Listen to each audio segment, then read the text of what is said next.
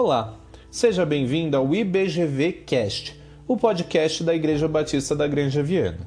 Eu sou o Gabriel e hoje vamos dar seguimento à nossa série de devocionais. Vamos continuar falando sobre a nossa série de Páscoa, das sete palavras de Jesus na cruz. E hoje vamos falar da terceira delas, as palavras de afeição de Jesus na cruz. As palavras de afeição de Jesus estão descritas no texto de João, capítulo 19, versículos 25 ao 27. O texto diz assim: Perto da cruz de Jesus estavam a sua mãe, a irmã dela, Maria, mulher de Clopas, e Maria Madalena. Quando Jesus viu sua mãe ali e perto dela o discípulo a quem ele amava, disse à sua mãe: Aí está o seu filho. E ao discípulo: Aí está a sua mãe. Daquela hora em diante, o discípulo a levou para casa. Eu gostaria de olhar esses personagens envolvidos nesse momento para que a gente possa entender o que Cristo está tentando nos ensinar a partir desse texto. Primeiro, eu gostaria de ter um olhar diferenciado para Maria, que naquele momento vivia o cumprimento de uma profecia feita para ela muitos anos antes por Simeão, marido de Isabel, sua prima. Naquele momento, registrado em Lucas 2, do versículo 34 ao 35, o texto diz assim: Este menino está destinado a causar a queda e o soerguimento de muitos em Israel, e a ser um sinal de contradição, de modo que o pensamento de muitos corações será revelado. Quanto a você, uma espada atravessará a sua alma. Eu acredito que para quem é pai ou mãe, imagina o sofrimento que Maria estava vivendo naquele momento, vendo seu próprio filho ser humilhado, torturado e morto diante, dela, diante dos próprios olhos dela. O olhar dela era um olhar de sofrimento, mas um olhar também de quem sabia que essas coisas iriam acontecer, de quem já tinha ouvido essas profecias. Ela olha para o sofrimento do seu próprio filho e passa a aprender a não olhar Jesus apenas como aquela criança indefesa da qual ela tinha cuidado ao longo dos últimos 30 anos, mas ela olha e passa a contemplar a Jesus, não mais como uma criança, como eu disse, mas sim como Salvador, como o Messias que tinha sido prometido para libertar o seu povo.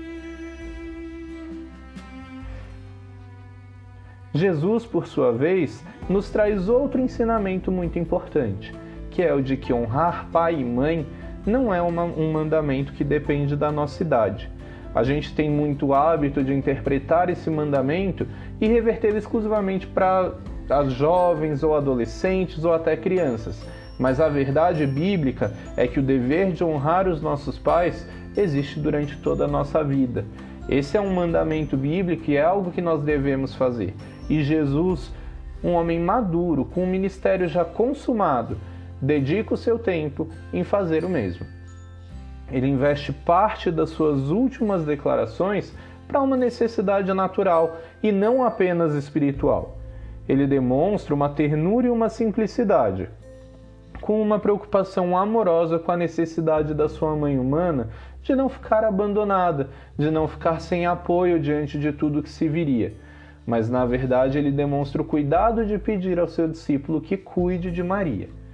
É por isso que nós também aprendemos com Jesus que devemos nos preocupar com questões naturais e não apenas espirituais. E o nosso cuidado com aqueles vulneráveis, com aqueles que dependem e, em particular, com a nossa própria família, com as pessoas que pertencem ao nosso sangue, ele é um cuidado que deve existir. É um dever do cristão honrar os seus pais até o fim da sua vida. Por fim, João, o discípulo a quem Jesus amava, também nos traz uma lição importante. Ele, que inicialmente fugira em desonra com todos os outros discípulos quando Jesus é preso, se mostra ali agora novamente aos pés de Cristo, aos pés da cruz. É a atitude de João que também deve ser a nossa. Muitas vezes, a nossa atitude é de nos afastarmos de Cristo, é de fugirmos dele com a mesma desonra, porque as, os mandamentos não nos agradam, porque discordamos de algo que acontece ou simplesmente por teimosia do nosso coração.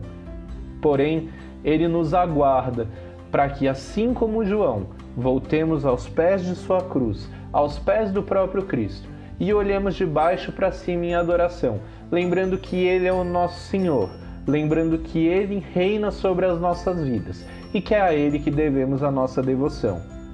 Se João fugiu, assim como nós fugimos, João também teve a atitude de mudar o seu coração e voltar a entregar a sua vida para aquele que é o único digno. É essa atitude que nós devemos ter também, independente de onde, quão longe nosso coração se afaste. É para ele que devemos voltar e é aos pés dele que devemos ficar. Hoje, então, nós falamos a respeito das palavras de afeição de Jesus na cruz. E aí, gostou do nosso podcast? Quer ouvir mais? Então acesse nossos outros episódios no nosso site www.ibgranjaviana com um N só.com.br ou no nosso Spotify IBGVcast. Abraços e até a próxima!